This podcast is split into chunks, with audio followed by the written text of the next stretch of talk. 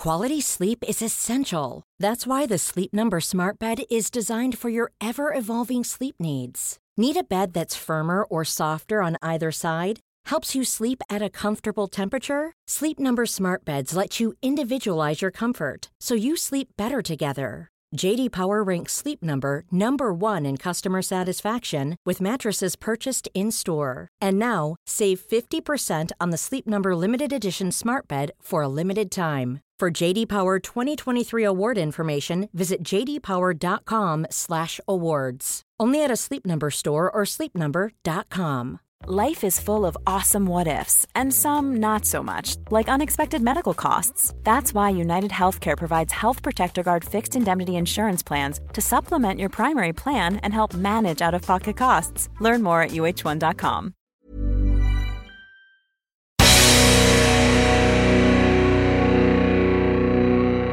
Welcome, everyone, to the Cultaholic Classic Raw Review, whilst the rest of the lads from Cultaholic are resting after the Christmas party. I am here with a very good friend of mine. We are hopping in an Icapro-powered DeLorean to go back to the heady days of 1993, where we're still figuring this wrestling thing out. Who be we? I be Fake Geordie, radio presenter Tom Campbell, and I be with the bear in the big blue bar cage, the man who only needs a pen, doesn't need a pencil, because he gets it right first time. Justin Henry, live from off of America. How you doing there, Tommy? I'm doing great. Behind the curtain on the Cultaholic Classic Raw Review, we normally record on a Monday night. We are recording on a Saturday evening where, I'm not going to lie, Justin, I've been for some beers. Have you now? I love you and I respect you enough to tell you I went out for a quick beer at 1 p.m. Greenwich Mean Time with an old friend of mine who was visiting Newcastle. It's 7:10. I've just got it in. So here we go. Well, I mean, you nailed the intro, so I'm pretty sure you'll be fine. You're not going to bungle anything in the course of any sort of inebriation. Bungle was a character from Rainbow. What the hell's Rainbow? Oh, mate. This is the thing with you being in America. You never got Rainbow. Rainbow was a kids' TV series in the 80s. And one of the characters was this guy in a big bear outfit, and his name was Bungle. And for every time anybody says the word Bungle, I just think of a slightly camp bear. Slightly camp bear. I'm going to send you some pictures of Bungle that you can appreciate. For context as well, I have indeed had some drinks this afternoon. I may or may not be drinking mulled wine as we speak. A sentence I never want to hear again is, I'm going to send you some pictures of Bungle. I'm going to send you some pictures of Bungle. And I'm going to do it in the middle of your night. So you kind of you wake up the next day with a slightly hazy memory of maybe seeing some pictures of a guy in a bear outfit. I'm almost looking forward to that. Not fully yet, but that could change through the course of the day. Do you know what I'm looking forward to? Discussing this episode of Raw. I am that, and next week's Cultaholic Classic Raw Review, King of the Ring Watch Along Spectacular. That I'm very excited for. If you missed the news, let me share with you now. Next week, you will not hear myself and Justin discussing an episode of Monday Night Raw. You will hear an extra long episode, which will allow you to watch King of the Ring 1993 with us, along with the king of WrestleCrap, Mr. R.D. Reynolds. And I'm always excited to chat to Justin Henry on an evening, but I'm doubly excited because also R.D. Reynolds is joining us and we're going to watch King of the Ring together and you're going to watch it with us. Well, actually, I believe in your fog you may have gotten one detail slightly incorrect there. Oh, go on. Because we're doing both. We're going to do the King of the Ring watch along and then within the coming days after that, we will record the post King of the Ring Raw, you and I. So you are getting a double whammy. That is correct. You're trying to weasel out of one show, aren't you? Absolutely not, Your Honor. I'm here for all the shows, all the time. I'm on to you. No. You're stuck with you are stuck with me. You're stuck with my inebriated candy ass, whether you like it or not. For better and for worse. Till death do us part. As always, a massive thank you for you supporting us on Twitter and on Facebook as well. We've had some wonderful messages. I don't know whether you've noticed, Justin, but there really is a lovely groundswell of people tweeting us lovely things. Yeah, it is wonderful. It's great to see that over the past 4.5 months that we've been recording these episodes, that there's been quite a bit of support for the Call to Halt Classic Raw review. People are enjoying what we're doing, and we're very happy about that, because this is something that me and Tom would have just done without recording. Just watch old wrestling, have a few laughs, discuss some of the nostalgia associated therein. But we have people who love listening to us do it, and that's I'm very blessed. You're very blessed, I assume, and I'm very happy about this. Would like to say thank you to Carl Deadman. Although I would like to think that your surname is Deadman. So Carl Deadman, Deadman Walking, who says, I secretly think you both are the best thing on Cultaholic, but don't tell Jack. I tell Jack that every day. I'm going to tell Jack that this week. So thank you. And if you want to tweet us, this wonderful gentleman I am with is at JRH Writing. And if you wish to sully your Twitter, you can tweet me at Tom Campbell as well. It'd be lovely to hear from you. I do want to take occasion to give well wishes to someone that we've mentioned on our show quite a bit recently, that being Hacksaw Jim Duggan. I know we kind of do a running gag where I kind of twist your ear a bit over your discontent with Hacksaw's the way he's been booked, and it's all good nature what we do here. Hacksaw spent Thanksgiving in intensive care. He's hoping to get out this weekend. He's apparently in good spirits. He's doing very well. Just want to send our well wishes to him, and that wish a speedy recovery to one of our favorites, quite frankly. I genuinely, until you said that, had no idea that was a thing. I saw it Thanksgiving night, actually. He posted on Facebook and Twitter. It was, and Bobby Fulton, his friend with Hacksaw, had posted about it as well. I guess he's doing okay. I don't know what the crises were, but he said, he tweeted a day ago that he's out of ICU and he's hoping to get out of the hospital this weekend. Whatever it is that put Jim Duggan in hospital over Thanksgiving weekend, and all lulls aside, I'm glad that he's out and he's on the mend, and he was a big part of my childhood, and stuff like that really hurts me. But there's still part of me that will go, he refuses to even lose to illness. What a boy. What commitment to your character. You even refuse to be pinned by an illness. That's Hacksaw, man. He's resilient. And what a boy. And hopefully by the time you hear this episode, when it drops on Wednesday afternoon, or early evening, depending on what part of the world you're in. Hopefully Hacksaw is home and resting comfortably. And Godspeed, man. Admittedly, if things have changed, you won't hear this bit. No, you will not. Okay, on we go. Where are we, when are we this week, Lord Justin Henry? Well, it is the go-home show for the 1993 King of the Ring. We are in our favorite hovel, the Manhattan Center in New York City, June 7th, 1993. At this point in time, I was getting ready to finish up third grade. I was looking forward to a nice summer off, and a summer of being able to stay up and watch the entire episode of Raw without being forced to go to bed. It's really sad, because by this point, and I figured this out as well, that I stopped watching wrestling. Okay. I went through this really long period in the sort of mid to late 90s where I wasn't watching it. And I don't know, I can't even pinpoint why that happened, but I just drifted away from it. So, like, the whole new generation era passed me by. I mean, it's been wonderful to be able to revisit it. And I'd like to thank, and they're not on the Cultaholic Network, but they are brilliant. Stuart Brooks, Adam Wykes, and Paul Scrivens from the New Generation Project podcast, who are three amazing people who have educated me on the New Generation era through podcast form. And they're from the East Midlands in the UK, and they are absolutely brilliant. So big love to them. If you need a new podcast for your ears, please do visit them because they educated me on the New Generation Project. And that's something that we'll definitely get to in the next year or so, assuming that we're still going. I think we will be.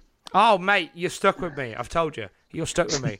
Even like the fact that I have left like people in the pub to come and sit down with you shows you just how stuck you are with me, truly. Well, there's an Adam Bomb match. I assume that would have been the magnet to get you out of the pub. I mean that is part of it. I won't lie. But forget Adam Bomb. Who's this weird shell-suited man with Shawn Michaels all of a sudden? And what is that around Shawn Michaels' waist? Yeah, we begin Raw with a bit of a surprise because we didn't have the internet in those days. So we didn't know anything that happened behind the scenes unless you were one of the 17 people that had internet connection in 1993, or you got the Observer delivered to your front door. And even then, this is probably not even 24 hours old at this point. Ring announcer Bill Dunn announces at this point that we have a brand new Intercontinental Champion. And then Sexy Boy hits because Shawn Michaels hits the ring with the Intercontinental belt he had just lost 3 weeks earlier to Marty Jannetty. At a live event the night before in Albany, New York, Michaels regained the belt from Jannetty with the assistance of his new bodyguard, a man who we know best as Kevin Nash. We would know him soon as Diesel, but at this point, he has no name. And that's a big part of the mystery, the fact that he hasn't been named or identified by this point. Sean had been through Albany on a Nash with no name. Way! Good night, everybody. At this point, Kevin Nash is just wearing sunglasses. He still has the Vinny Vega's slicked back hair to a degree, the Jersey pompadour, so to speak, and he's wearing a tracksuit. Basically, he's like a colossal Paulie Walnuts with a goatee. This is the first time on Monday Night Raw we have ever seen Kevin Nash. Yes. And he is such a striking visual. I knew him immediately as Vinny Vegas from WCW. I recognized him because I watched both shows at that point, or both companies. So it's just, he's not Vinny Vegas. He has no name. Sean introduces him as his insurance policy. Well, the show begins with Don making the announcement. Sean has Diesel with him. And they show this wonderful Kelly Bundy-looking blonde in the crowd wearing an Ico Pro shirt. Free gear. I love that. Let's find a really attractive woman to wear some Ico Pro nonsense. There she is. You've got to want it. And the Ico Pro, too. They certainly wanted it from her. We hit the opening, then we come back. Sean disrupts the Vince Heenan Savage confab at ringside, basically pushing his way into Vince and Savage, which is kind of funny. Sean talks about the insurance policy before getting into the ring. Vince plugs the upcoming tag team match, which is going to be Irwin R. Schyster and Headshrinker Fatu against Billy Gunn and Rick Steiner. He really went for this as well, didn't he? Like, what a great tag team match this is going to be. No, it sounds like a nightmare. No, it doesn't. Rick Steiner's involved. I would have preferred Scott to be in it. Well, Scott's... according to Observer, Scott had a minor injury at this point. He'd been bothered by a hamstring and had actually been replaced on house shows with, if you can believe this, the team of Rick Steiner and Bob Backlund. Whoa! I hadn't heard this. It was Steiner and Backlund. You are intrigued, are you not? You know what? Like, at this point, the Steiners have the whole collegiate gimmick going on. Right. I could, in a cockamamie kind of way, I could kind of see Bob Backlund fitting into that type of gimmick? Could you see Bob Backlund being Big Papa Pump later on? Pig Popper Pump Bob Backlund. Right, John. There's John, your first Photoshop of the week. Bob Backlund wearing chainmail. We are going to make this week a gallery of the finest Photoshops that Cultaholic Classic Raw Review listener John Eiley has made for this show. I've spent a little part of this morning building a folder on my laptop of John Eiley's Photoshop work, and I'll be sharing it in the next couple of days. If we ever have like a Cultaholic convention, he will have his own art exhibition a la the upcoming artists that you have discovered. And they're going to do Unleash Upon the World. Oh, mate. If we end... Do you know what? Okay. I'm going to put the dream out there. Because this is something I thought about the other day. I didn't share this with you, Justin. And I know that it's... I know that Jack the Jobber is going to Wrestle Kingdom. Mm-hmm. Okay. I would like it if me and you did a podcast during WrestleMania week in the America. And I don't know if it'll be funded by Cultaholic, because I don't want to put that on him.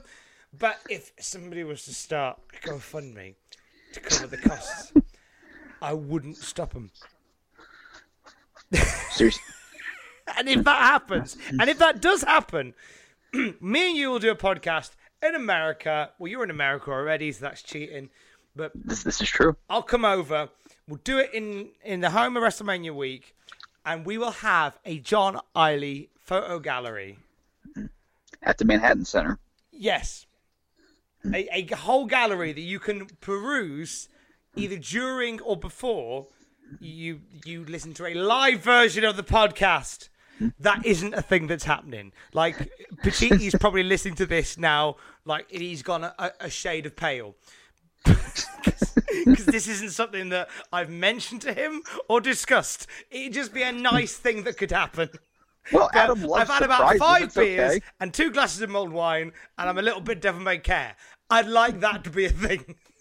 I want you to call Adam during this podcast. Tell him he's on air. Tell him he's on air. and then spring it on him. If I'd had another 3 pints, that would have been something I'd have done by now. I've not crossed the threshold to disrupt other people's nights. Only yours. We're 30 minutes away from you calling Adam to tell him or asking him if his refrigerator is running. He loves that as well. He always likes it when I call him out of hours. But just to finish the previous point, yes, Des Moines, Iowa, June 3rd of 93. Rick Steiner and Bob Backlund beat Money Inc. by countout. What a ridiculous team. And also on that show, Papa Shango beat Jim Powers, and Yokozuna beat Jim Duggan. Doesn't say how.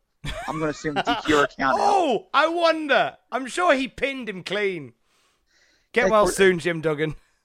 Hey, June 5th, Yoko beat him by pinfall in Minneapolis via the bonsai drop after 10 minutes. Right, you can't just keep pulling the one time Duggan was pinned and say, here's an example of Duggan being a good bloke. You can't just keep pulling the same one up.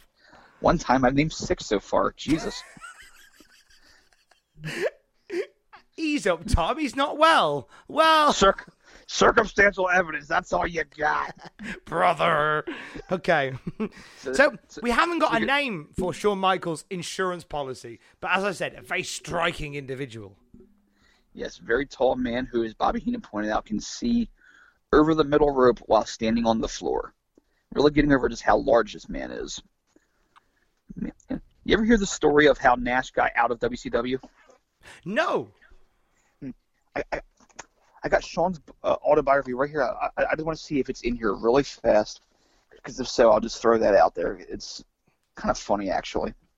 Well, you do that, and I would like to send some love to Russ Greenberg, who is the man this week who is charged with making Shawn Michaels look like a star. I do believe that we have discussed Russ Greenberg on this very podcast. But if you are new, I'd like to remind you that Russ Greenberg, who worked as an enhancement superstar for WWF, still exists to this day and is actually one of the more influential referees in the mixed martial arts world. And in fact, you can go to @RefMMA, and that is Russ Greenberg. Mm-hmm. That man has an incredible amount of clout in the world of mixed martial arts. And do you know what? As a Twitterer, he's actually really quite cool. I do quite like following referees on Twitter because I don't know whether it's deliberate or not, but I find they've got really good shtick. And it's pretty cool just to see, you know, some of these old names pop up on the internet years later, and you're not sure, you know, what really happened to them. It's just like, well, he was just an underneath guy in '93 or a prelim guy, and you see him in a totally different vocation and doing well for themselves. It's lovely to see. Okay, I found it. First, I have to note that on June 3rd of '93, which is 4 days before this show right here, and 3 days before Shawn got the belt back, Kevin Nash worked his final match in WCW, losing to Van Hammer in front of 179 fans in Louisville, Mississippi. Not Kentucky, Louisville, Mississippi. So, according to Shawn's book, he saw Vinny Vegas doing his shtick on WCW Saturday Night, thought he was pretty funny, because he was kind of doing the Steve Martin, My Blue Heaven sort of exaggerated mafia type. And Shawn reached out to Rick Steiner, who was friends with him, and got a hold of Nash in WCW. Nash said he'd love to come aboard, but had to get out of his contract first. So he went to Ole Anderson, one of the top guys, and said, I've tried the wrestling thing, it's not really working out. I give it a certain amount of time, and I'm just not doing great. I want to go back to being a bouncer. Could you let me out of his deal? So Ole let him out. Nash took his now dissolved contract to the WWE's office, and then days later, he's helping Shawn get the belt back. Wow. I mean, if you were Anderson, you'd be a bit annoyed by that, surely. Going, I don't want to be a wrestler anymore. Sign this. Thanks very much. Only joking. I'm off to be a wrestler. It's just one more thing for Ole to be mad about, I guess. Oh, he's always mad, bless him. So we got Shawn versus Greenberg. I'm just sad that the fans aren't chanting Greenberg because we're not there in the business yet. No, but if he was to pop up nowadays, you know you get that kind of pop. Absolutely. So Vince explains the title change. Shawn busts out a miniature Flair strut during this match. He felt very Flair-y in this match. Mm-hmm. Well, Flair is one of his biggest influences.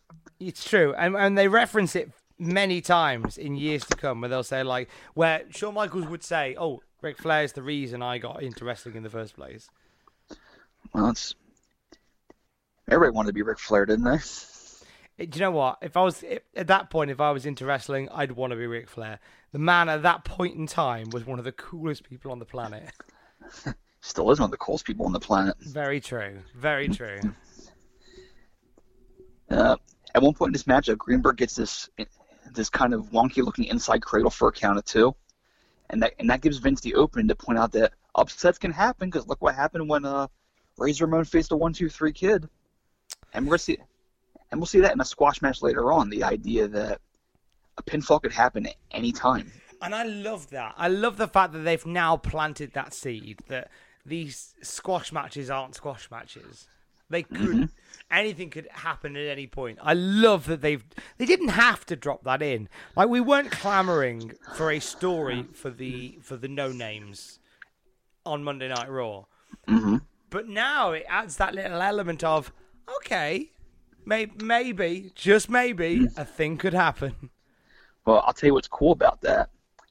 If you hated the heel and you were a less savvy fan like I was in 1993, just a 9-year-old, 3rd grade, 4th grade kid.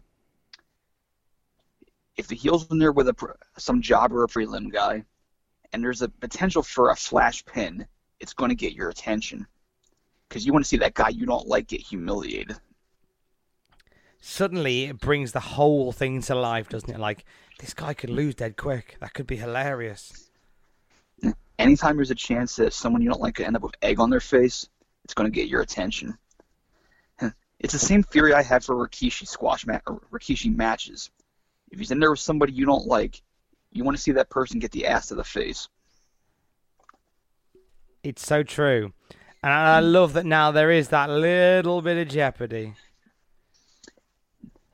Fun, kind of a funny comment here. Is Vince said he thought Marty would hold on to the belt for a while. I think he may have been... I thought he would. Is there? And I looked into this and I couldn't. Nothing jumped out at me. I don't know whether I was being a bit thick and missed it. Is there a reason why all of a sudden Marty's not our boy? Was it drug related? I don't think so, because he was still making the shots. He was there through the end of the year. He wrestled at SummerSlam. I think it was just a title change, just for a little bit of shock value. Right. That makes sense. It was just a transition back to the champion after a small period, just to kind of, like I say, you know, anything can happen on this show. We got that big double whammy with Marty winning and Kid beating Razor. So it's more just to sell the fact that, well, anything could occur here. Yeah, cause just kind of a little jump start for the show. Throw a little equity into it, you know. Next time for the title match, hey, maybe that. Perhaps that belt will change hands, because we've seen one title change on Raw. You know, kind of get the audience out of their lull. That makes sense. That makes sense. But either way, this wasn't happening tonight. We saw Shawn Michaels finish this whole match off with a pile driver. We're not quite at the Sweet Chin Music phase yet, are we? Yeah, we're not quite at the point where Razor just said, hey, it's your best move. Use that. It was indeed Razor Ramon that went, hey, get on that. I did think it was funny at the end when Sean's doing the trademark pose, the straight leg, bent leg, double flex. He's facing where the hard camera would be, but the camera is not focused on him. It's focused on Big Diesel at ringside. So we see the back of Sean, but the production crew was too busy gawking at this new find. But that's the big story, isn't it? Where they've got, because they're doing that whole over-the-shoulder camera of Diesel to give the impression of, this guy is massive. I think perhaps somebody fell in love with Kevin Nash a little bit early there. Vince McMahon. I'm not saying premature. I'm just saying, like, they took one look at him and said, that's going to be a future champion. That mystery person looked at him and went, Kevin Nash! Wow! I wonder who it was that said that. Yeah, that voice sounds really familiar. Gary Strydom! Wow! I can't believe Regis was a commentator for one of those WBF pay-per-views. Isn't it weird? What a time. What a time. It was just... Vince McMahon went, what do I really like looking at? Let's make it into a pay-per-view. Wow! We get the King of the Ring report, and that's actually a hell of a segue, because the WPF pay-per-views were the same weekends that King of the Rings would have been on in 91 and 92 if it was a thing. It's a shame, because the WBF could have basically been the NXT takeover of the 90s. It really could have been. We see, hey, do you know what? King of the Ring was rubbish. Watching Gary Strydom on Saturday night shows you where the real talent is. The day after WrestleMania, Gary Strydom's music hits and the crowd goes nuts. That would have been amazing. Gary Strydom's been called up. I can't believe how they screwed up Barry DeMay's gimmick on the main roster. Oh, wow. Oh, WWF would have been such a wonderful world if the WBF had been their NXT.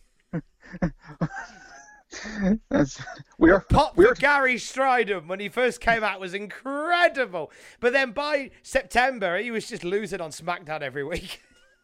Yeah, they took the Gary out of his name. Now he's just Strydom. That's just stupid. Why can't you have both names? Vince said, you can't relate to a Gary. He's a Strydom.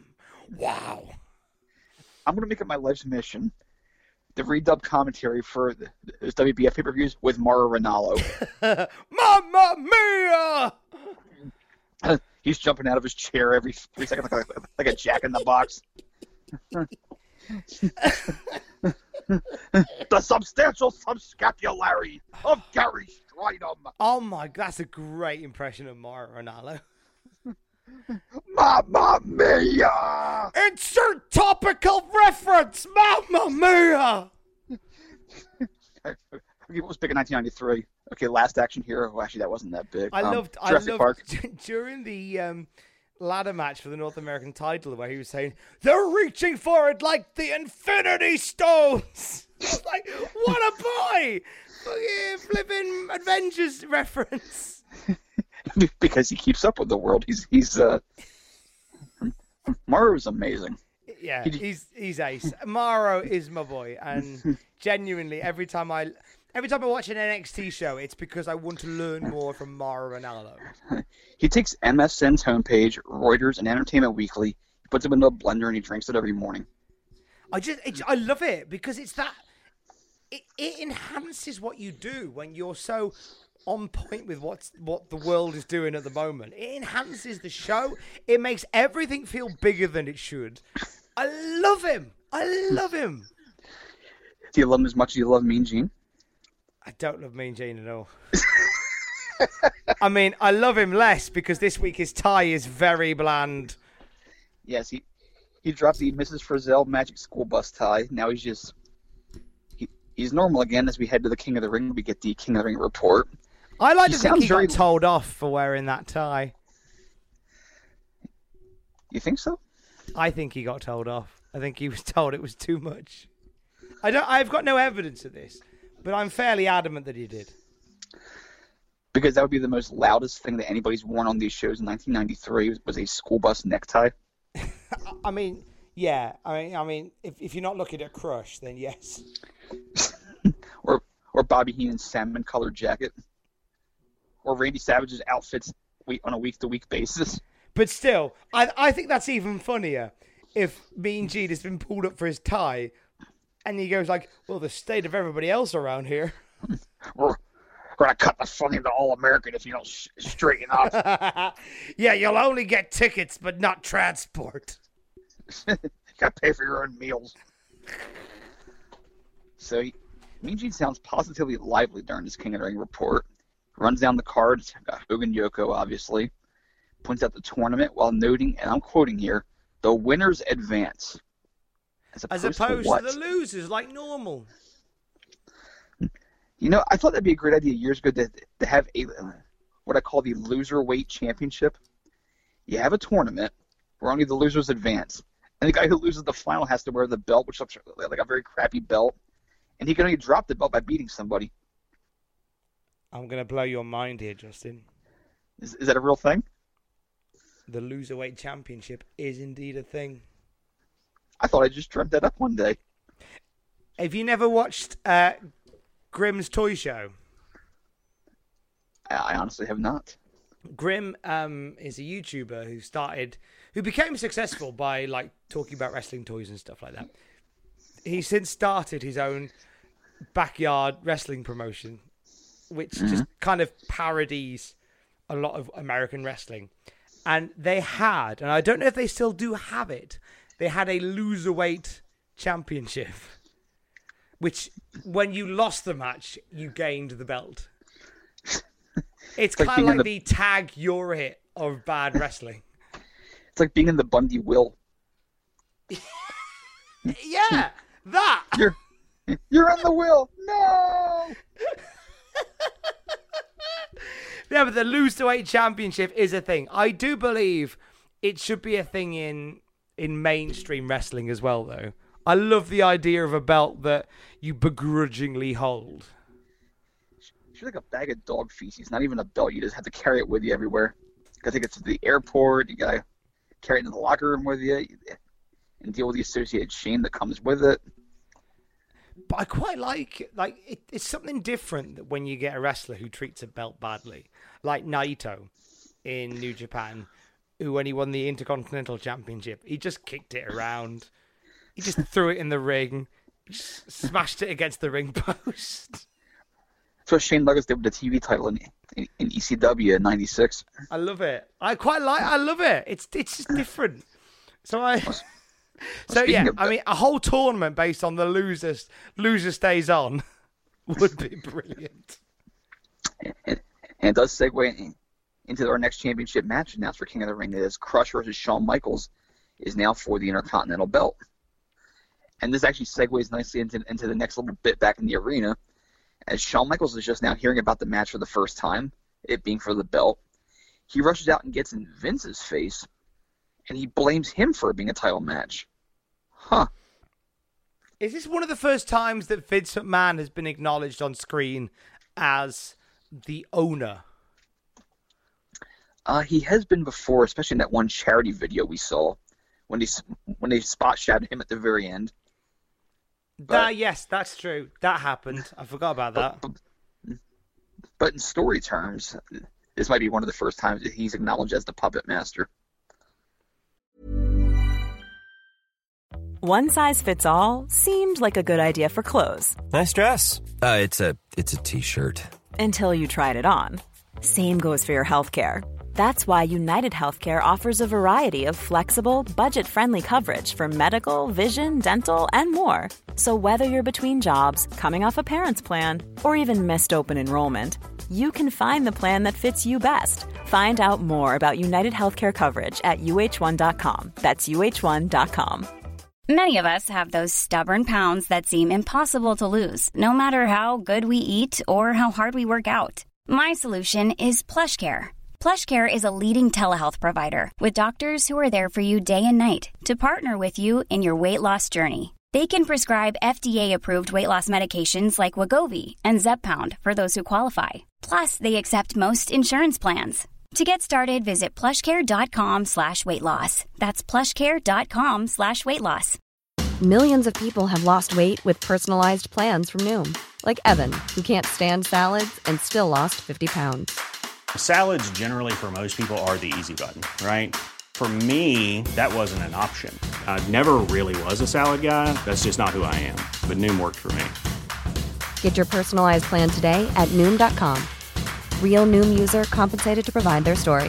In 4 weeks, the typical Noom user can expect to lose 1 to 2 pounds per week. Individual results may vary. We do get a nice little bit where Shawn refers to Diesel as, and I'm quoting here, the Great Wall of China. What a weird thing to call him. Well, because he's an impenetrable force. That's supposed to be what he's implying, but Shawn had his own China before Hunter did. Way! That's what I got from that. Like, wow. I just thought it was weird. I thought every week, is he going to reference him as a different building around the world? My Leaning Tower of Pisa. My Hoover Dam. My Arc de Triomphe. My Sears Tower. See, that would make sense, because he's tall. My Ollie's Bargain Outlet off Route 49. That's what Cody was doing really bad. My Medieval Knights in Orlando, Florida. That's the only building in Florida I can think of right now. My Epcot ball with the ride inside it. Well, that was Rikishi's ass, I thought, was the Epcot. Hey! With all the craters. Let's remember that for when Fatu turns up. I'll tell you whose skin is not craterous is Themis Claritas, who is carrying the Raw placard around the ring. Oh, she has excellent skin. Very much so. And she's here to be the prelude to the Adam Bomb versus Tito Santana match. This is really built up like a thing. Yeah, they're kind of trying to reinforce that Tito Santana at one time was a major player here in WWE. Although that was certainly some eons ago. They very much paint it like this is, like, hey, Tito is a real force. And good luck to Adam Bomb. Well, they need to make Bomb look impressive when he wins. So yeah, I guess, yeah, there is that. Like, you don't want to lose to a nobody, do you? You don't want to beat a nobody. You'd rather beat a somebody. Exactly. And we get the Mushroom Cloud intro for Adam Bomb. And Bomb is accompanied by our good friend Johnny Polo, the future Raven, and I can't underline that enough because the man you see here, who would one day be the dark, brooding Raven in ECW, one of the most nefarious and evil, understated characters in wrestling, is carrying a lacrosse stick, wearing these big, exaggerated gloves, wearing nerdy eyeglasses, and I guess like a, not a painter's hat, but what would you call that sort of hat? It looks almost like a French hat, like a beret. Okay, a beret, because I didn't note that, but I knew he had a hat of some repute. And he's waving his arms back and forth as if he's doing sing along the hip-hop hooray. And he looks like he's three sheets of the wind, possibly. He's having way too much fun given the circumstances. And you got to remember that this guy would once crucify the Sandman. But at this point, he's going, you know what? I've been told to walk out with a lacrosse stick, and I'm just going to own it. There was one day around this time, it had to be a Saturday morning show, whether it was Mania or Superstars, and he was managing Adam Bomb at ringside, and he was wearing a snorkel and flippers and making this exaggerated walk around the ring, and my dad walked in and saw my brother watching and goes, "Who the hell is that?" So I'm pretty sure that's what Polo was going for, was that exact reaction. I love when wrestling gets that kind of reaction. Johnny Polo was ahead of his time. I mean, I like him even better than Raven, and I was a Raven mark when I was a kid. Do you know that lacrosse, the sport that Raven is pioneering here in the WWF? It's not the word, but okay. Goes all the way back to the year 1100 AD. Really? Apparently established in Canada many, many moons later. And it was actually a summer Olympic sport in 1904. And there were only teams from America, Canada, and Great Britain. Oh, it's a pretty fun physical sport. We actually had the American Lacrosse League here in the U.S. or World Lacrosse League, whatever it was. And it's a pretty tough sport. All that running around, all that flinging the ball around at a high rate of speed. It's like high line meets hockey. They reckon it's the fastest sport on two legs. Yeah, it's pretty intense. I've played it in gym class. I've hit a girl right in the face with a ball one time. And then I flippantly told her, "Get out of the way." After I dinged her right in the cheek. I love that. Smashed her and then going, "Get out of the way." I was a smart-ass 16-year-old, let me tell you. So Adam Bomb takes off his goggles, and this is the first time on Raw that we see the discolored eyes. Got these yellowish-green eyes with, like, red little tips at the end of each. I always thought that was a badass look. I like the attention to detail with having the contacts in. I like that he's apparently radioactive and that he's touching people in the match with bare skin. That never even crossed my mind. I assume by this point he was decontaminated. Well, you would think, but his eyes keep changing colors, so who's to say? This is actually Santana's last Raw match. Is it? I had a funny feeling he was on in a couple of weeks' time, but oh, that's sad. We didn't do haikus for Santana. We should have. We really should have, but you have no issue with him. Tito Santana. Okay, that's it. That's a good start. El Matador has now left. This was a joke, right? I got the last five syllables ready. Go on. Reba Derchi. Oh! Hey-oh! I'm way too proud of that. Lost more matches than Duggan. Was much more giving. Help the stars of tomorrow through. Okay, enough enunciating. Bobby Heenan has to be Bobby Heenan, and he compares the pre-video mushroom cloud to having dinner at Santana's mother's house.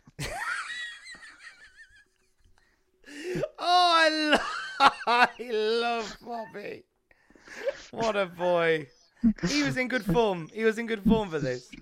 That's the second week in a row that he's made fun of somebody's mother, and Savage takes notice of that. What is it with you and mothers? Well, he didn't say that. I wanted him to say it. It all started when he made fun of Boss Man's mother a few years before this. Oh, gosh, yes, he did, didn't he? In the run-up to WrestleMania 7. Yeah. Well, his best line from that time is what he said, that you can't take Boss Man's mom fishing because she'll eat all the bait. For God's sake. Bobby was the greatest. Oh, we miss you, Bobby. It's during this match that Vince gives us the unconfirmed report. I put that in quotes. The Razor Ramon is now offering $7,500 for a match with the 1-2-3 Kid. Jeez, he's really ramping up the ante, isn't he? And Kid has to decide whether that kind of money is worth dying over. Because he was very adamant that he didn't want to fight because, you know, he was watching wrestling with his nan, and his nan was like, oh, don't do it. Yeah, because this is a big, scary man. He's not going to be using wrestling holds in that match. Probably going to bring, like, a crowbar or something. Pry his eyelids off. I could swear at one point that the crowd was trying to break his back. The Adam Bomb that injured Tito Santana. I thought I heard break him back, but break his back makes more sense. Break him back? Maybe I was like, I didn't get it. And then I kind of wrote down break him back, question mark. And now you said break his back. I was like, it makes sense, but I don't know why anybody would be enticed to break the other's back. Perhaps they were chanting Breaking Bad. Well, they were predicting a big TV show from the noughties. Yeah. Yes, they were thinking about a future show in which a teacher has to resort to making meth. They planned it long beforehand. Yes, it was it's one of those bizarre time travel scenarios. In terms of time travel scenarios, right, Adam Bomb goes outside the ring, springboards from the outside of the ring, and shoulder blocks Tito Santana from the back. What a weird, like... I mean, that sort of move is fairly common in the fast-paced world of wrestling today. Mm-hmm. But I thought, as a finish, that's a bit peculiar. Well, I mean, it's an almost 300-pound man flinging his arm right at the back of your skull. It looked impressive. I loved it. It was a pretty solid finish. It's shows a lot of agility for a man who's not only that tall, but is also, I mean that heavy, but he's also about 6'7" or 6'8".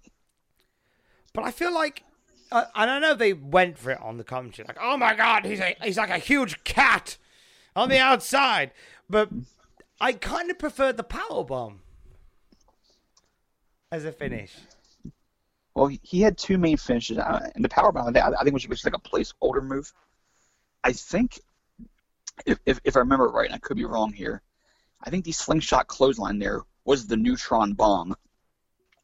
Well, they didn't reference it with a name. I know Bobby made a comment about it setting off the Geiger counter.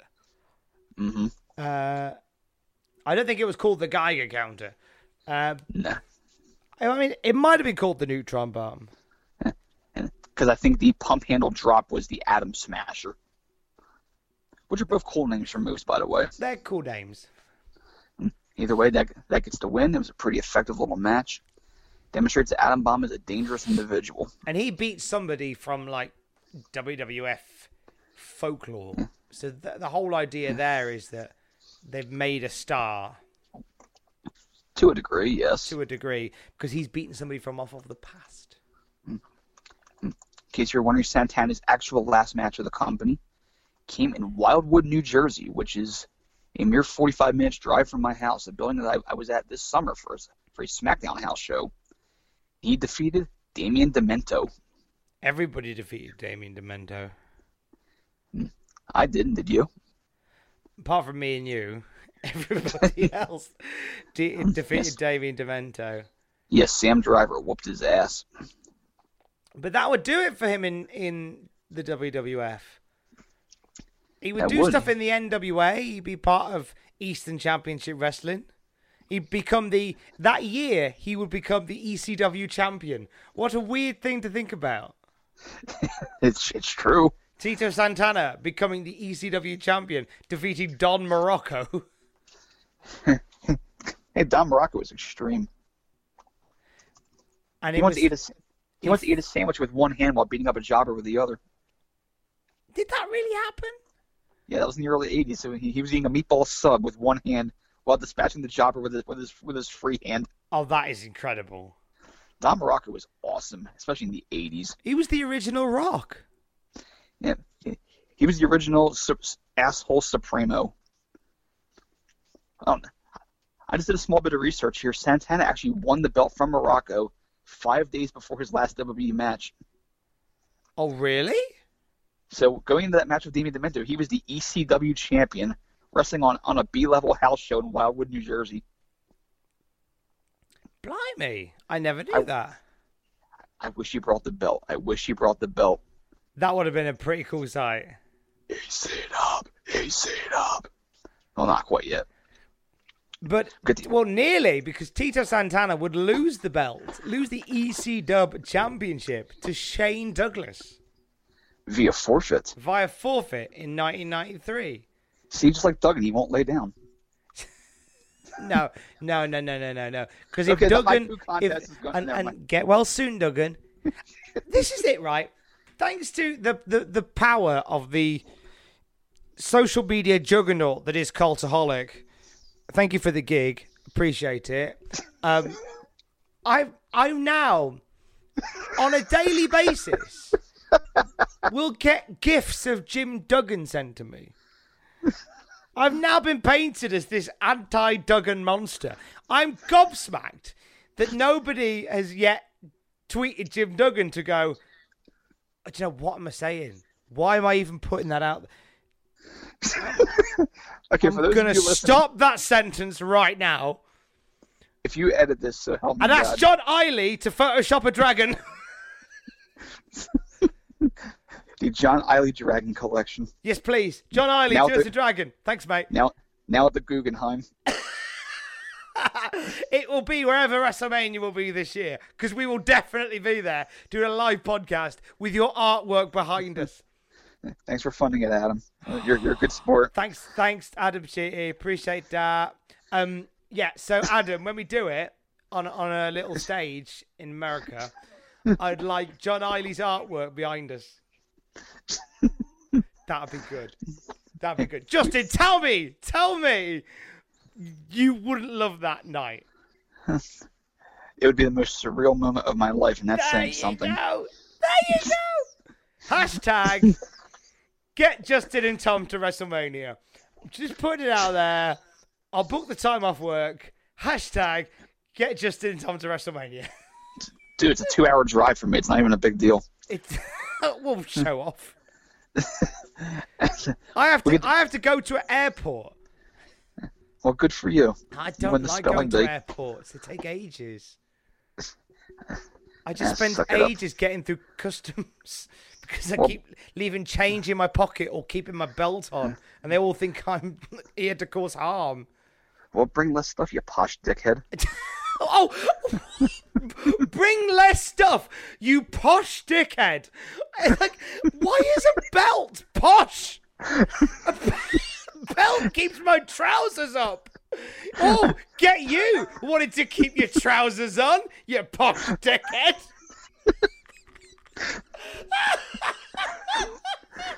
Oh, look at me, son. I'm a millionaire. Where's a belt? Hey, Dad, you look like James Bond. I'm from South Jersey. We're not very fancy here. I'm now just picturing you living in a town where everybody keeps their belt, their trousers up with rope. Oh, I wore a belt because I'm doing okay. That's oh, you point. Show off. I'm wearing a belt. I'm doing all right. That's on your bloody gravestone, that is. Justin Henry. If I'm wearing a belt, I'm doing all right. We are way off track here. No, we're not. If you're wearing a belt, you are too posh to listen to this show. Speaking of belts, Hogan has one. He's defending against Yokozuna, and we get a promo for it. He certainly does. And quite frankly, the crowd reaction every time gets worse. It does. He really is Hogan Reigns at this point. Oh, whoa. I never thought of that. That's a good line. Keep that. Make Hogan look strong. Hogan Reigns. The best part of this video is the funky synth bass beat while Tony talks. It's like someone dubbed in quotes over a rap beat, like Jack Tunney raps. I do like the promo. It's just a shame about the content. Yeah, it's That and dubbing over Lord Alfred over Jim Ross, I don't get that. Yeah, there's lots about Hogan that I don't like. That is part of it.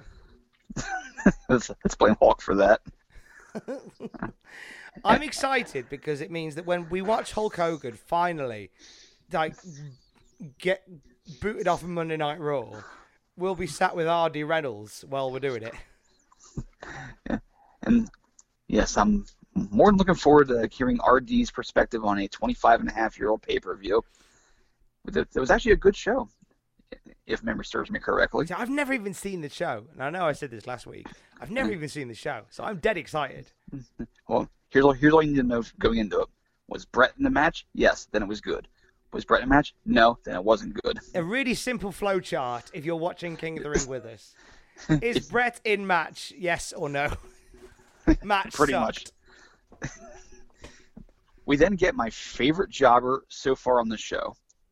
And we've seen some real winners, whether it was L.A. Gore, whether it was the petite blonde that teamed with there was that one Steiner Brothers squash a few weeks ago. I'm sorry, it's the Smoking Gun squash team with Glenn Ruth. Got like 110 pounds. I can't remember his name. Another Tony Voggia, I think his name was.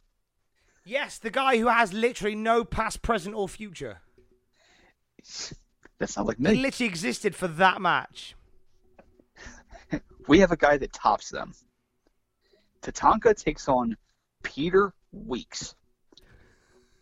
Now, I didn't know who Weeks was going into this match. I saw the name. I'm like, is he a one and done? And apparently this is only his only match with the company in 93, although he had appeared previously on other shows in 92 and so forth. He's billed as being 310 pounds, and I believe that.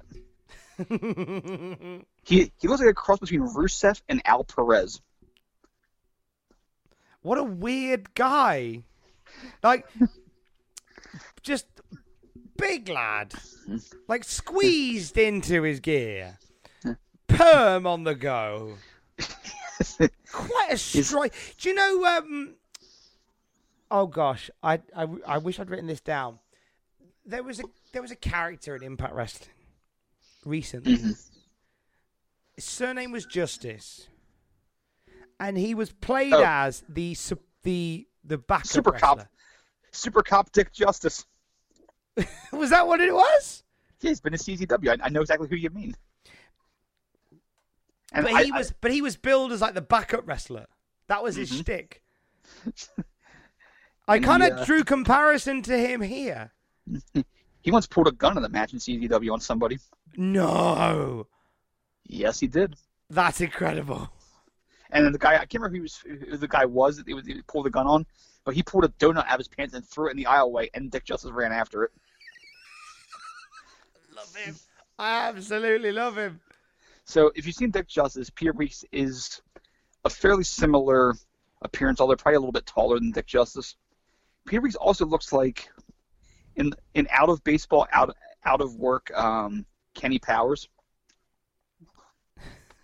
I can get that. And it's almost like whoever was in charge of bringing in the prelim guys, and I'm not mocking Mr. Weeks. He apparently had a solid 15 year or so career as a wrestler. All the respect in the world to that. Based on his appearance, it's as if somebody who's in charge of wrangling the prelim guys saw him as a possible rib on Vince. Like, you think Vince will love this guy? And they brought him in and showed him to Vince just to see his reaction. Well, you know that the money they earned from doing Monday Night Raw was really low. Yes, according to Bruce Pritchard. Like, they were getting paid like $20, $30, and the main guys were getting paid like maybe $20, $30 a go. Mm-hmm. Like, I mean, they touched on this on OSW Review, which is another lovely podcast you should check out. Mm-hmm. But the idea of paying The Undertaker $20 to rock up just fills me with joy for some reason. So if the main lads were on that, what's Peter Weeks getting? Some Arby's coupons. He's getting free parking, isn't he, for an hour? Wow, general. He's getting free parking in New York for an hour, and he's getting 10% off. Like a tour on the Empire State Building. He's getting parts from Howard Finkel's messed up car. Howard Finkel's messed up body, because he's still off. Here, have a carburetor. Oh, I needed one. But then, but there's part of me that goes, well, Peter Weeks would have just like gone. He would. I look at someone like Peter Weeks with that knowledge in my head, going, he probably would have. It probably would have cost him more to get there and do the gig than he'd have earned. And we've all done gigs like that. If you're a freelancer, you've all done those gigs where you go, I'm actually gonna, you know, this is gonna cost me more than I'm gonna earn, but it's exposure, and I'm gonna do it. Sure. And I think that Peter Weeks thought, look, I'm getting paid $5 to wrestle Tatanka, but this is gonna launch me into the stratosphere. So away we go. And my parking gets validated. And yeah, and I get free parking in New York. Who sniffs their nose up at that? He takes a hell of a bumper over the ropes at one point off of a hip toss. This is a 300-pound man just going ass over tea kettle. And there was a lot of ass to go over tea kettle because he goes flying. He's a bit clumsy for the rest of it, though. So he does that one move, and that's fine. Yeah, that was enough of an impressive visual. It's what, yeah, it is. I think it's the fact that as he goes over, like, his legs go quicker. And it looks like he just hits the ground with a thud. Yeah, low center of gravity. I noticed during this match, every time he took a bump in the ring, in, like, the latter half of it, there would be a new stain on the canvas. Did you notice this? I didn't, but now I'm going to have to watch it again and look, and it makes me really sad. I don't want to think Peter Weeks was that greasy. By the end of the match, there's 4 pronounced round stains on the mat. Oh, no! It's like shoe polish rubbed off or something. It's really off-putting. It's just like, I'm like, why is there 2 stains on the mat? The next month, why is there 3 stains on the mat? Right, like, I'm going to have to load this up on my phone and have a look and see for myself, because I never spotted that, but I can believe that. Was it when... As I'm loading it up now, because there's a bit where Tatanka was throwing him back and forth into the ropes, and he body slams it. Yeah, I think they're all bumps from Weeks. Like I can't be sure because I'm gonna go back and count them a second time, but I'm just noticing, my God, there's 4 different stains on the mat. Tatanka does finish with the top rope tomahawk chop as opposed to the end of the trail because. Oh, you're right. Goal. Yeah. See? Oh, God! Let me just rewind that. Let me just... Can you detect the source from... do you want to detect the source from what part of the body that may have come from? But before I say it, I want to just double-check, because I don't want to cast aspersions on Peter Weeks. Okay. The jury's still out. It's lower back. Did the first bump, perhaps, or I mean, the hip toss out of ropes, could that have caused a possible bodily chemistry issue? I mean, it was quite a heavy bump. Oh God, you're right. Yes. When you say that's something, maybe a bit sick. When you say it knocks something out of you. Oh my God. A hard strike. Okay, I tell you what. Because this isn't a watch along, so you're not watching along. You can do that with the King of the Ring one coming up.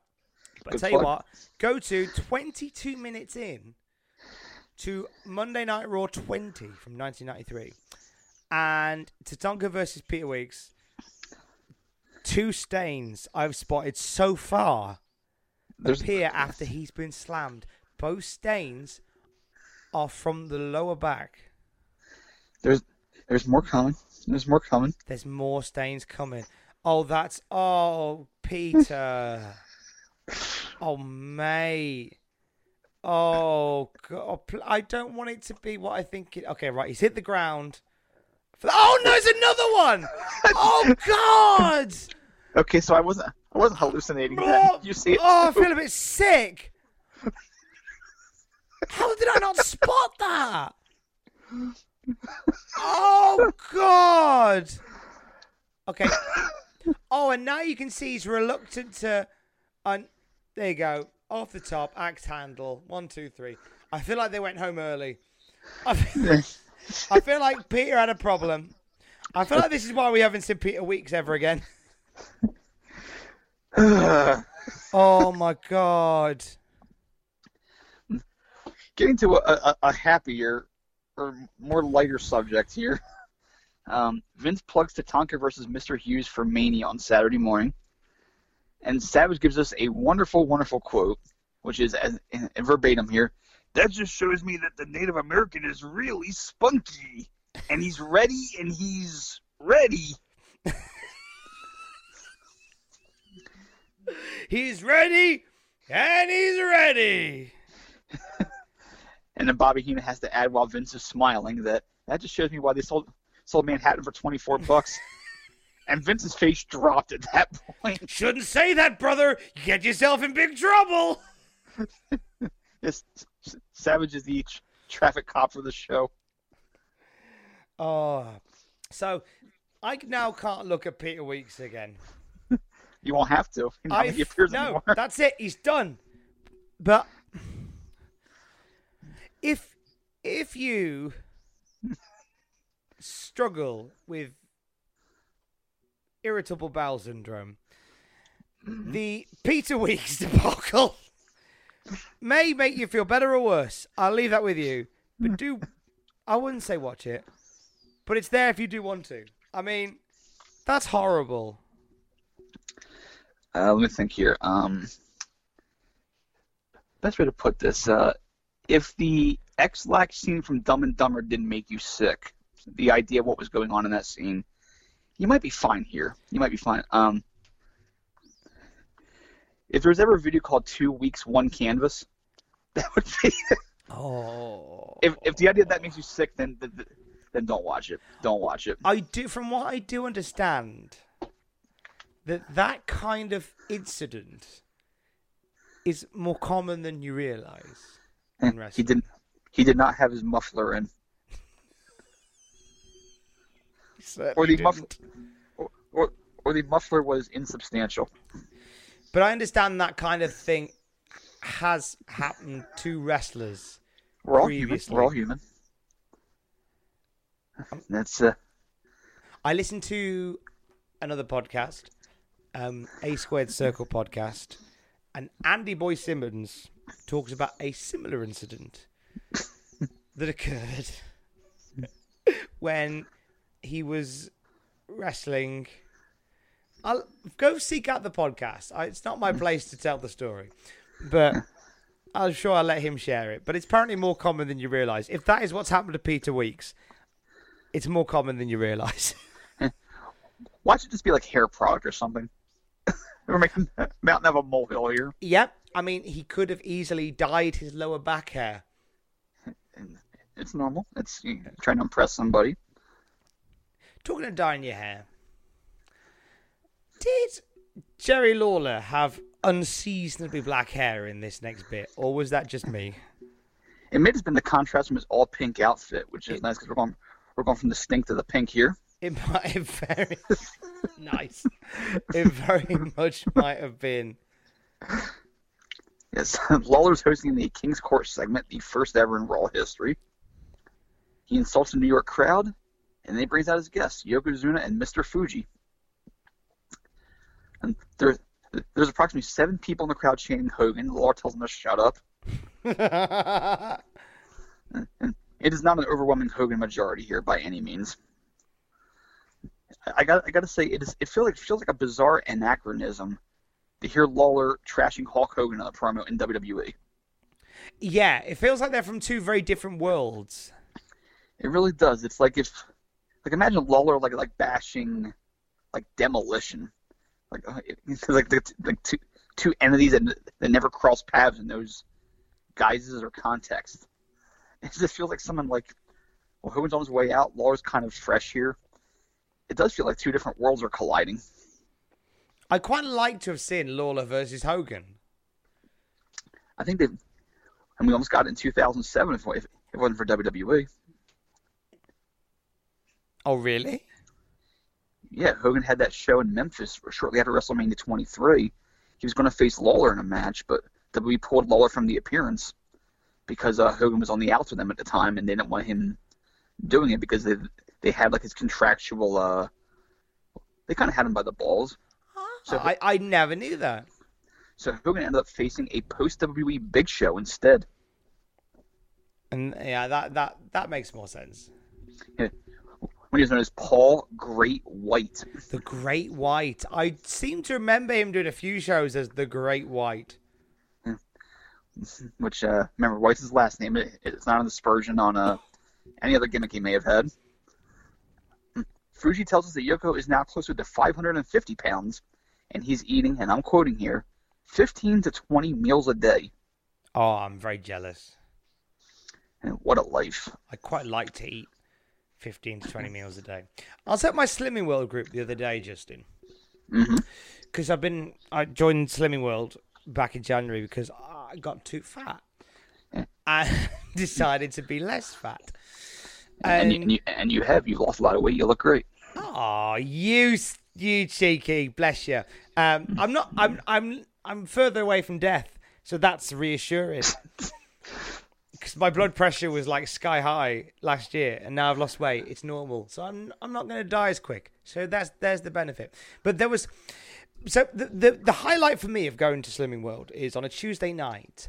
So the night after me and you will normally record Cultaholic Classic Raw Review, I go to my Slimming World group, and you. So that's where everybody gets together and says, "How's your week been?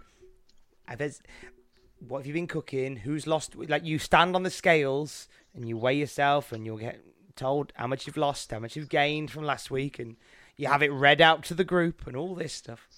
And the one week, our leader of the group came in and told us about, and they've never named the person in question. It was somebody at another group who had been on holiday for 2 weeks, been on vacation for 2 weeks, and had come back and had gained 23 pounds. And I am fascinated. When they announced, I was like, stop there. Right. What were they doing for 2 weeks to get that is a phenomenal amount of weight. Were they preparing for a match with Hulk Hogan for the WWF Championship? Do you know what? It crossed my mind because to put that much weight on, that's a commitment to food. That's like I'm getting up at 6 a.m. to get to the buffet where I will stay till 5 p.m. And not have a break. I still to this day always ask, how's this woman doing? And she's now losing the weight. But like 23 pounds in 2 weeks. Like, what? Wow. I'm in awe. Like, even in my worst week, Justin, at Slimming World, I've gained 5 pounds. My worst week. And that was when it was just like, oh, Tom, what happened? Why did you gain 5 pounds? I just drank loads of beer and I ate a donut burger. What's a donut burger? It's a donut cut in half with a burger in the middle. It's brilliant. What the hell else could it possibly be? Exactly. There was, I think I upset people because they said, has anybody cooked anything nice? Has anybody eaten anything nice this week? I went, yep, I've eaten a donut burger. It's a donut with a burger in the middle. And the woman said, didn't sound very healthy. I said, it was not. You just asked if we'd eaten anything nice. And and it was nice. And I put 5 pounds on this week. But anyway, it just when that whole thing came out, like he's eating this many meals, it just put me in mind of this unnamed woman from Slimming World who's eaten and gained 23 pounds in 2 weeks. This phenom of weight loss. Can you imagine Yoko and Mr. Fuji attending one of those meetings? Do you know what? It'd be amazing. It'd be amazing. And Fuji proudly reveals the entire diet, and everyone looks up like, "What are you doing? Like, you're not doing it right." Right, John, Yokozuna at Slimming World. There's your Photoshop job. Or Yoko working from home while wearing a muumuu. John. Because the power plant won't take him back because of disability. John, stop listening to this podcast now and make that. Yoko just want to see Honk if you're horny in peace.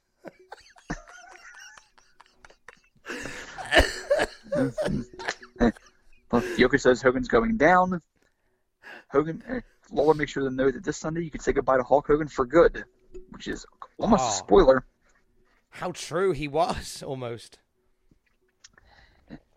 Kind of a funny moment here as they cut back to the commentary table. And, of course, you have Heenan advocating for Yoko, saying he's going to guarantee victory. He's gained too much weight. Hogan can't deal with a monster of that size. He can't deal with one he's fresh, when he hasn't had a match beforehand to wear him down. So Vince turns to Savage for what you think is going to be the counterpoint, where he's going to defend Hogan. And this, my ears pricked up at this point because I'm thinking, well, Savage and Hogan weren't on very good terms at this point. But he's got to defend Hogan here as the babyface advocate, so to speak. He talks about how, oh, I could go either way, you know, we'll see what happens. He won't even put Hogan over in that instance. That's it. He just says, this Sunday we'll know the answer. Let it happen. I was surprised. Yeah, I was the same as you. I was like, why aren't you putting him over? Because usually you think he'd be like, Hulk Hogan's going to do the thing, and he's going to beat Yokozuna, hold on to the world championship. But no. Just a very benign, non-committal response. Thought that was interesting. Yeah, it did, but didn't surprise me. So we get ready for our main event. Ring announcer Bill Dunn introduces first the Smoking Guns, and he introduces, I thought this was interesting, I never heard this before, he says that Bart Gunn is Billy's cousin. That threw me. I assumed they were brothers. They're supposed to be brothers. They were brothers in the storyline later. Do you think that's Bart Gunn being a bit sort of ecumenical with the truth, just kind of having a bit of fun? I just don't think they knew what they were supposed to be at that point. It was like when Edge and Christian later on were not brothers anymore, despite sharing a Grandma Edna, as had been established in the storyline once. I just wonder whether that was your man just making it up a little bit. That's maybe Bill Dunn was kind of just spitballing there. He certainly didn't react if that was the case. I come to the ring by fellow cowboy enthusiast Bart. That would have been funny. I announced Zach Gibson to the ring once. Name drop. I announced Zach Gibson to the ring, but got his weight completely wrong, and he didn't even pretend. I announced him about 50 pound lighter than he was. I was like, weighing 185 pounds, and I saw him on the ramp. Look at me, going, "You what, mate?" I was like, "Oh no, I've got it wrong." And afterwards, I went and found him at home. I'm sorry, I said you were thinner than you were, Zach. It's like, oh, do you get that off Cage Match by any chance? I said, yeah, I'd look earlier. Yeah, it's wrong on there, mate. I'm sorry, Zach. You're feeling bad for your Slimming World friends, so you're compensating in other ways. I assumed it was him on the holiday. Everyone gets to be lighter. You get to be lighter. You get to be lighter. I thought you'd appreciate it. I'm just trying to be nice. Yeah, I'm going to do NXT UK. You can do 205 Live now. Scott Steiner is not wrestling in this match. He's here for Rick because it's Rick and Billy Gunn versus Fatu and IRS. He's just here to stand there in a gym top and look hench. A gym top tucked in the jeans, which are tucked in the cowboy boots. It's a full tuck army going on here. Some people cannot pull that look off. And I'm not going to say if Scott Steiner can or can't. I'm just saying I wouldn't tell him to his face. No, it's certainly... It is... Looking great, Scott. Looking great. Very much described as a look he had. Yes, and it was a very early 90s look, let's be fair. He wasn't like the pioneer of it or anything. How do you feel about this hodgepodgey tag team match idea?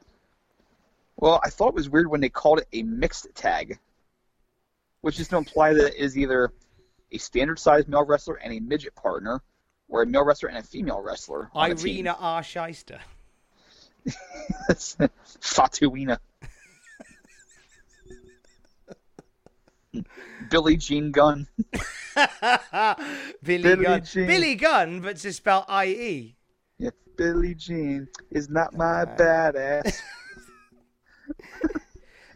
See, I was thinking, if it was Billy Gunn, I was just thinking, iconic!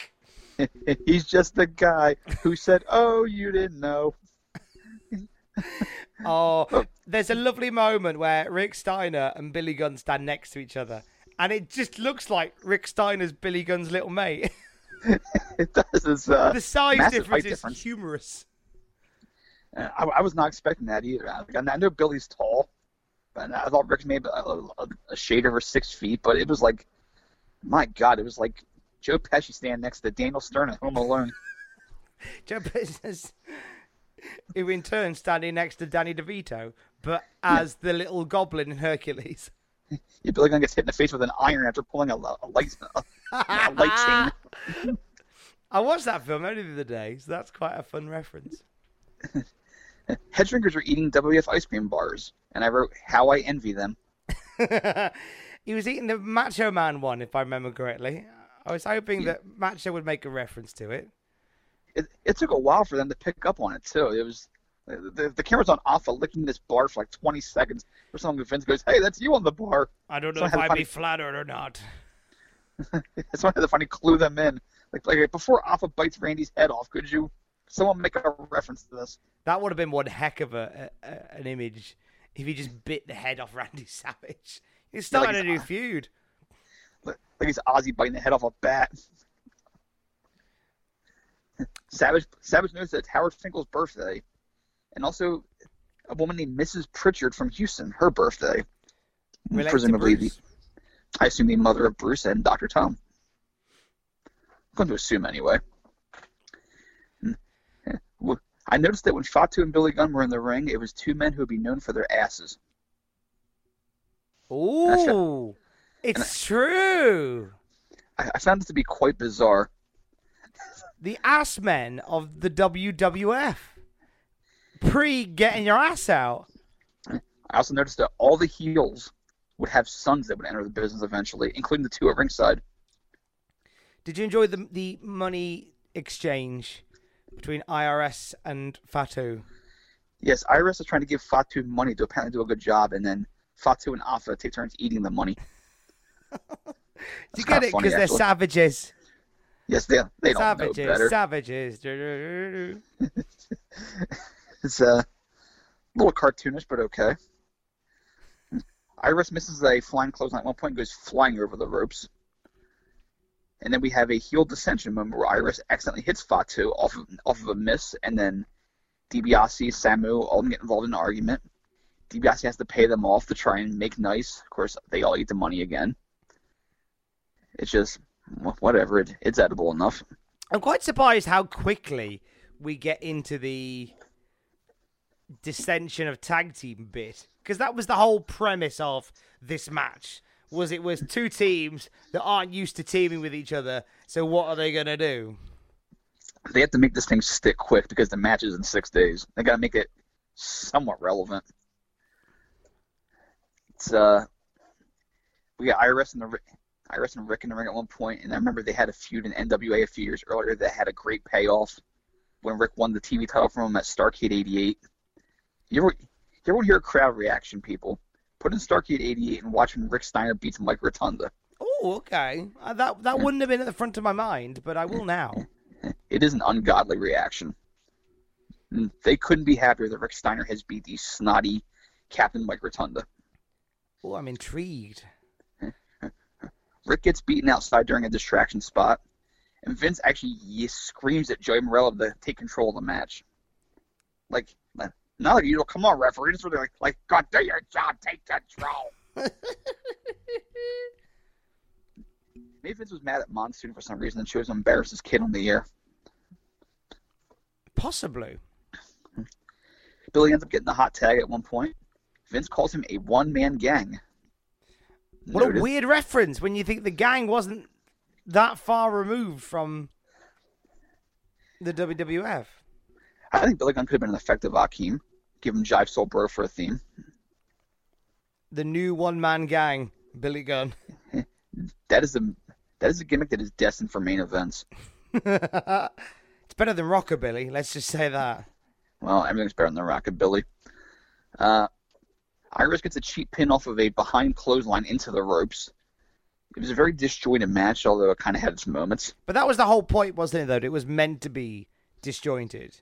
Because it's two teams who don't normally team with one another. The only part I liked was after the match when Alpha ran off while holding the briefcase while chuckling. That was again just added to the utter chaos of the match. Alpha now has a lunchbox for all his shrunken heads. Why was DiBiase stripping literally seconds before this match ended? Because he was... It's very hot in the Manhattan Center there, Tommy. Because, like, just as IRS was getting the winning pin, DiBiase was taking his gear off. Like he was going to get in there.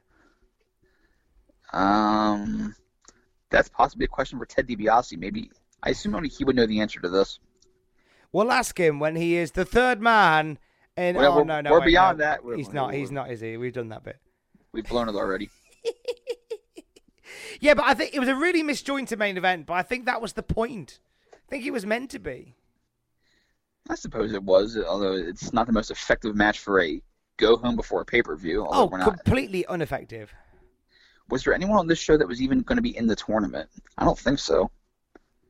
No, because Sean's in there. No, I'm sorry. Yeah, that's right. Just him. Okay. Everybody else was just the Adam Bomb matches just for future stuff, and Shawn was just going to set up the match for Crush. So this is a very bizarre... sort of are IRS and the $1 Million Man not on the pay-per-view? No, they are. Everyone in this match is on the pay-per-view. Yeah, I was going to say, so there's that match, but then apart from that, in terms of the King of the Ring...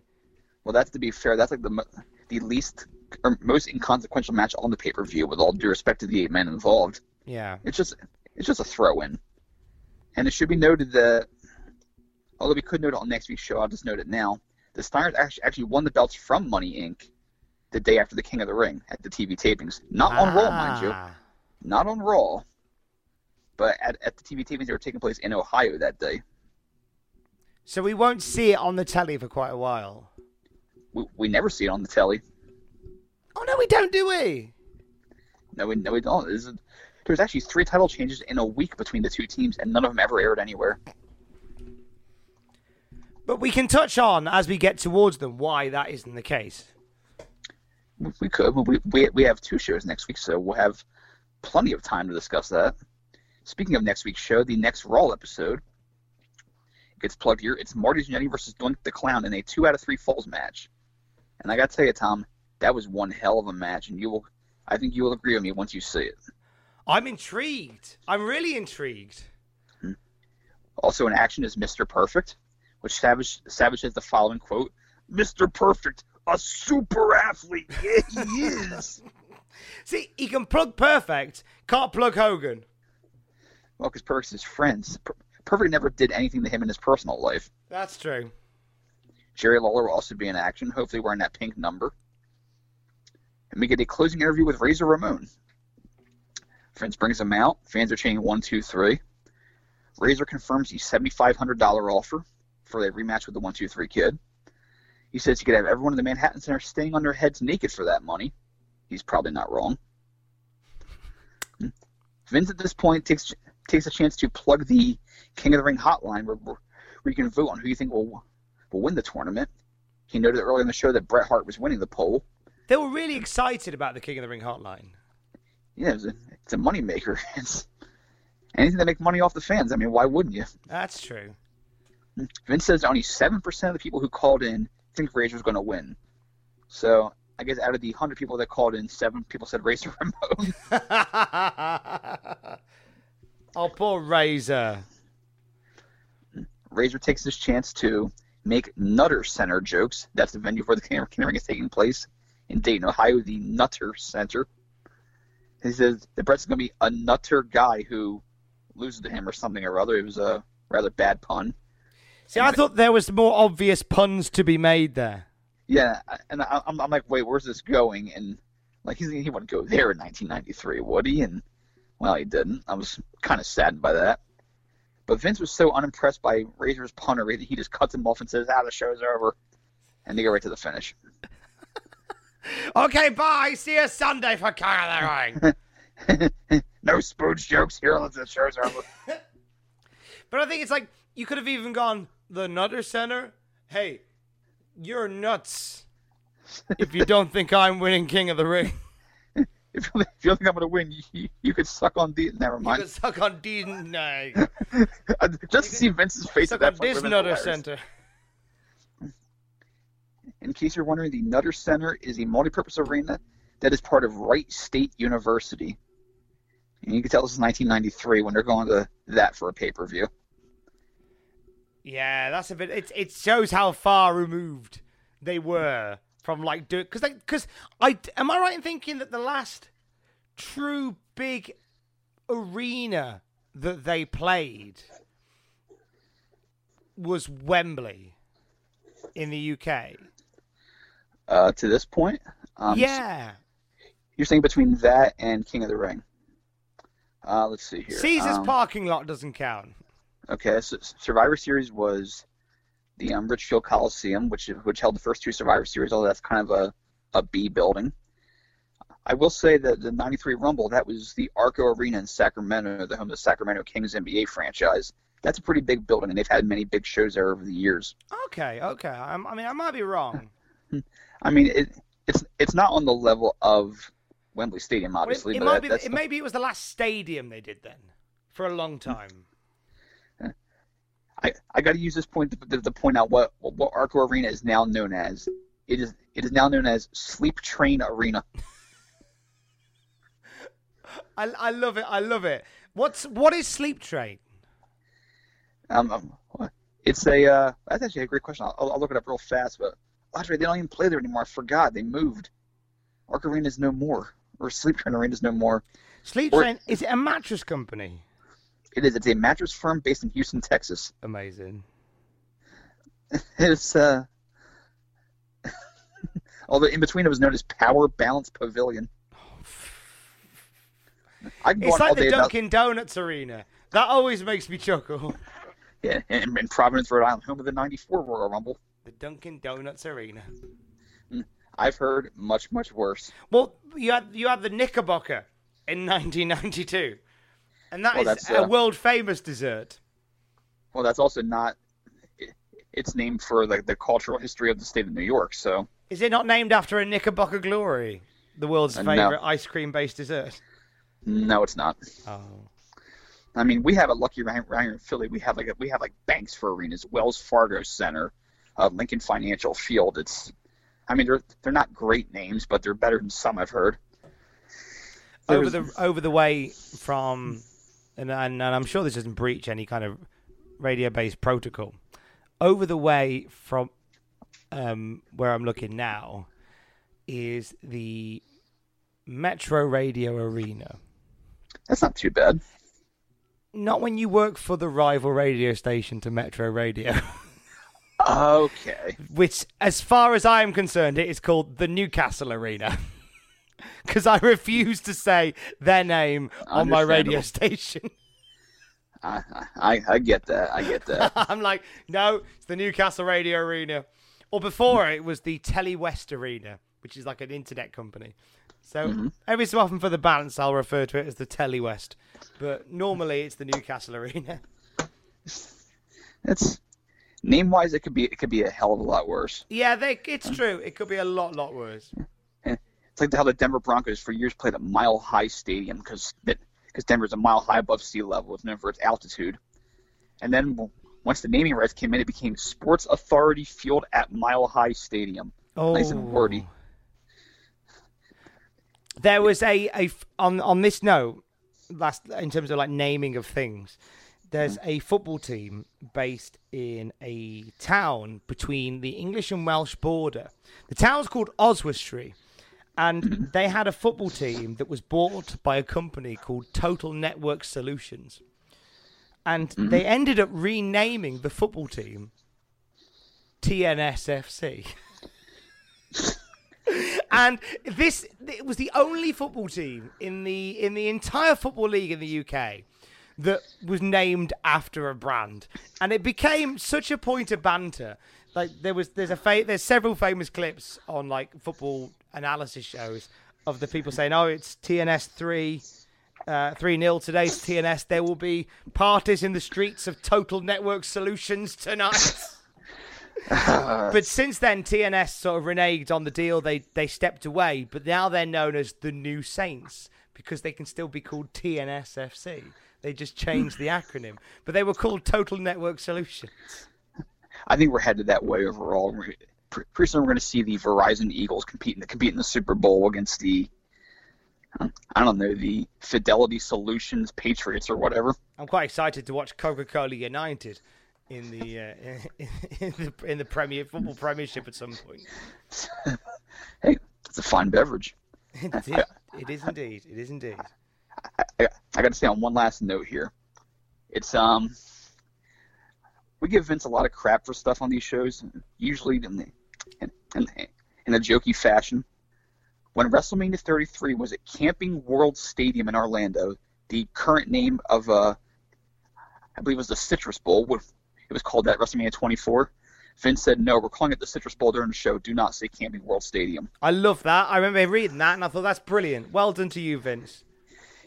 If only they did it for every other show they were at, I'd have even more respect for him. Yeah, but I'll take that. I'll take that one for sure. Hey, from these tiny seeds do mighty trees grow. This is true. So, if you want to hear myself and Justin Henry and our special guest third man, R.D. Reynolds from WrestleCrap.com, talking King of the Ring, all you got to do is stay subscribed to whatever you're listening to right now because it will drop into your feed. That simple. And then the day after, you will have the post King of the Ring show done by Tom and I, as we do every single week in the same fashion as this. What an absolute treat for you. So it's a double header next week. You got King double of the Ring, whammy right in your ears. King of the Ring watch along with us three, followed by the night after Raw with Tom and I. Thank you so much for subscribing, as always. It's lovely that you are there, and it's always wonderful to hear from you, see your photoshops. It genuinely fills my world with joy, as it does Justin's as well. So thank you very much indeed for being a part of this. And that should wrap us up this week, I think. It will indeed. From Justin Henry, who is at JRH Writing on Twitter. If you want to bug him, you go that way. I'm Tom Campbell, at Tom Campbell. We are collectively under the umbrella of at Cultaholic. Do tweet us. R.D. Reynolds is here in a bit. What is that about? What is life? Love you, bye. Mom deserves the best, and there's no better place to shop for Mother's Day than Whole Foods Market. They're your destination for unbeatable savings, from premium gifts to show-stopping flowers and irresistible desserts. Start by saving 33% with Prime on all body care and candles. Then get a 15-stem bunch of tulips for just $9.99 each with Prime. Round out Mom's menu with festive rosé, irresistible berry chantilly cake, and more special treats. Come celebrate Mother's Day at Whole Foods Market. Mom deserves the best, and there's no better place to shop for Mother's Day than Whole Foods Market. They're your destination for unbeatable savings, from premium gifts to show-stopping flowers and irresistible desserts. Start by saving 33% with Prime on all body care and candles. Then get a 15-stem bunch of tulips for just $9.99 each with Prime. Round out Mom's menu with festive rosé, irresistible berry chantilly cake, and more special treats. Come celebrate Mother's Day at Whole Foods Market. For all the wrestling headlines in just 10 minutes, search Cultaholic Wrestling News on Apple, Spotify, or wherever you get your podcasts from.